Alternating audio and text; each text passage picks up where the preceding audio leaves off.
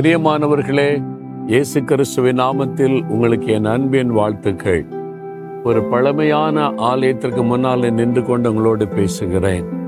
இந்த ஆலயத்துக்கு பெயர் சென்ட் பால் சர்ச். இந்த ஆலயம் பதினைந்தாவது நூற்றாண்டிலே கட்டப்பட்ட ஒரு ஆலயம். மலேசியாவில் மலாக்கா என்கிற அந்த இடம் ஒரு சரித்திர முக்கியத்துவம் வாய்ந்த ஒரு இடம். பதினைந்தாம் நூற்றாண்டிலே போர்ச்சுகீசியர்கள் முதலாவது இந்த தேசத்திற்கு வந்து இதையெல்லாம் அவங்க பிடித்து அவங்க ஆளுகை செய்திருக்கிறாங்க. அப்பொழுது அவர்கள் தாங்கள் இயேசுவை ஆராதிப்பதற்காக இதுதான் இங்கே இருக்கிற உயரமான இடம் ஒரு மலைப்பகுதி. இந்த உயரமான இடத்துல அவங்க காண்டவருக்கு முதலிடம் கொடுத்துருக்குறாங்க பாருங்க. ஆலயத்தை கட்டி இங்கதான் வந்து அவங்க ஆராதித்திருக்கிறாங்க. இப்பொழுது மியூசியமாக அது வைக்கப்பட்டு இருக்கிறது அந்த காலத்து பில்டிங் அப்படியே வச்சிருக்கிறாங்க. இதுக்கு முன்னால் இருக்கிறது அந்த காலத்து லைட் ஹவுஸ் அப்போ வந்து கரண்டு அந்த வெளிச்சம் அதெல்லாம் இருக்காதுல்ல இங்கே மேலேருந்து நெருப்பை கொளுத்துவாங்களாம் நெருப்பு ஃபயர் வச்சுட்டா கப்பல் இந்த சுற்றிலும் கடல் பகுதி இருக்கிறது கப்பல்களுக்கு திசை காட்டுகிற லைட் ஹவுஸாக இருந்திருக்கிறது. உங்களையும் என்னை ஆண்டவர் அப்படிதான் வச்சிருக்கிறார். இருள் நிறைந்த இந்த உலகத்தில் மற்றவர்களுக்கு வெளிச்சம் காண்பிக்கும்படி இயேசு கிறிஸ்துவின் வெளிச்சத்தை நாம் பெற்று மற்றவர்களுக்கு வெளிச்சமாக இருக்கும்படிக்கு ஆண்டவர் நம்மை வைத்திருக்கிறார் என்பதை மறந்துடக்கூடாது. சரி ஆண்டவர் இன்னைக்கு எனக்கு என்ன வசனம் வைத்திருக்கிறார் என்று கேட்குறீங்களா? ஏதோ ஒரு காரியத்தை குறித்த கவலையோடு இருக்கிறீங்க தானே? உங்களை குறித்த கவலை பிள்ளைகளை குறித்த கவலை எதிர்காலத்தை குறித்த கவலை தேவைகளை குறித்த கவலை ஏதோ ஒரு கவலை உங்களுடைய உள்ளத்துக்குள்ள உங்களை பாதித்து கொண்டே இருக்கிறது. நாளை தினத்தை குறித்த கவலை.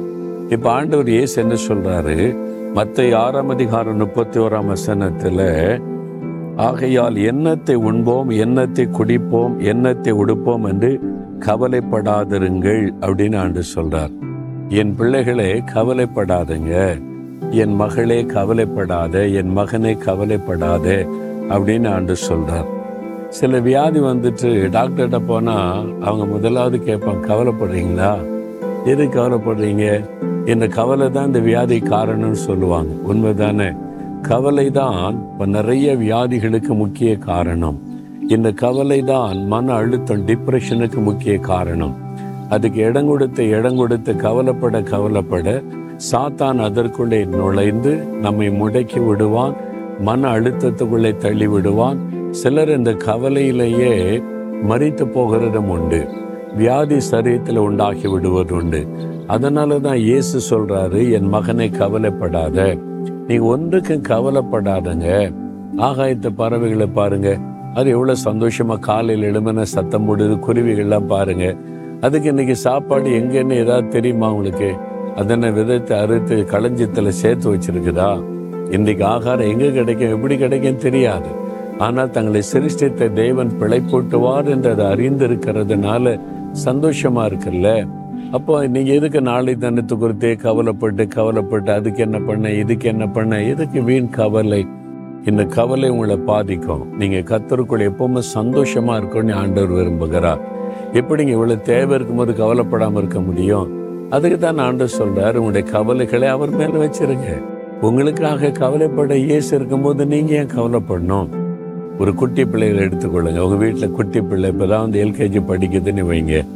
ஒரு நாலு வயசு நாலரை வயசு ஆகுது. அஞ்சு வயசுன்னு வைங்களேன் ஸ்கூலுக்கு போயிட்டு வருது அவங்க சொல்கிறாங்க நாளைக்கு ஆயிரரூவா கொண்டு வந்து ஃபீஸ் கட்டணும் அப்படின்னு சொல்லி எழுதி கொடுத்து விடுறாங்க. ஆயிரம் ரூபாயா?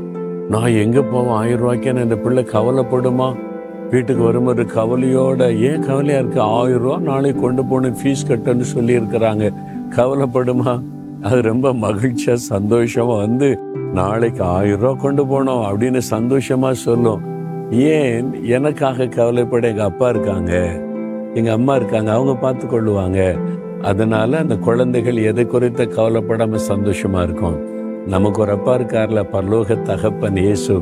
உயிரே கொடுத்த ஆண்டவர் இருக்கும்போது உங்க தேவையை சந்திக்க மாட்டாரா?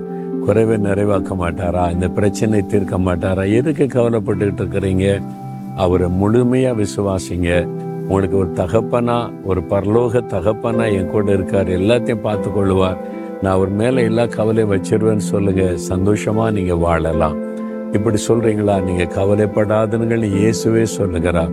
அப்போ கவலைப்பட்டீங்கன்னா பாவம் செய்றீங்கன்னு அர்த்தம். இயேசு சொல்றார் மகளை கவலைப்படாத மகனை கவலைப்படாதன்னு நீங்க கவலைப்பட்டா ஆண்டவுடைய வார்த்தையை மீறுறீங்க அது பாவம். அதனால கவலையை அவர் மேல இன்னைக்கு வச்சிடணும் இன்றைக்கோடு உங்களுடைய கவலை உள்ளத்தை விட்டு எடுக்கப்படணும். இருதயத்தில் கை வைங்க. இயேசுவே என்னுடைய கவலைகளை எல்லாம் உண்மையில நான் வைத்து விடுகிறேன். நீர் எனக்கு இருக்கிறதுனால இனி நான் எதை குறித்த கவலைப்பட மாட்டேன். நீங்கள் எல்லாத்தையும் பார்த்து கொள்வீங்க நான் விசுவாசிக்கிறேன். இயேசுவின் நாமத்தில். ஆமேன் ஆமேன்.